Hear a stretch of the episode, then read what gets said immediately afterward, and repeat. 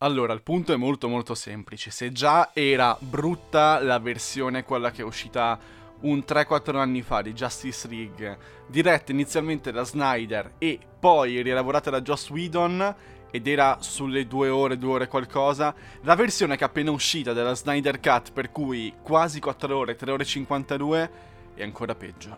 Non è soltanto brutta, ma anche noiosa. E con questo ragazzi ci sentiamo nella prossima puntata di Netflix Vocale, sempre qua su Spotify oppure su chiocciola Netflix Vocale sull'Instagram e per altri consigli, per altre cose. Detto questo, buona visione peraltro, fate bravi e ci sentiamo.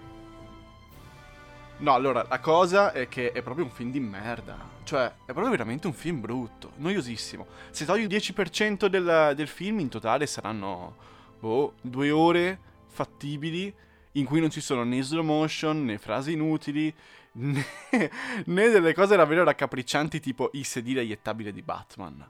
Stiamo scherzando, stiamo scherzando. E poi una fotografia di merda, della grafica, che già se faceva schifo Infinity War perché comunque era una CGI in transizione. Questa è veramente... Vabbè, vabbè, fa niente. E... Ah, meno male che ci sono altri bei film in giro. E, e questo sarà molto dimenticabile. Non so perché ci sarà tanto hype, ma hype per un film di merda.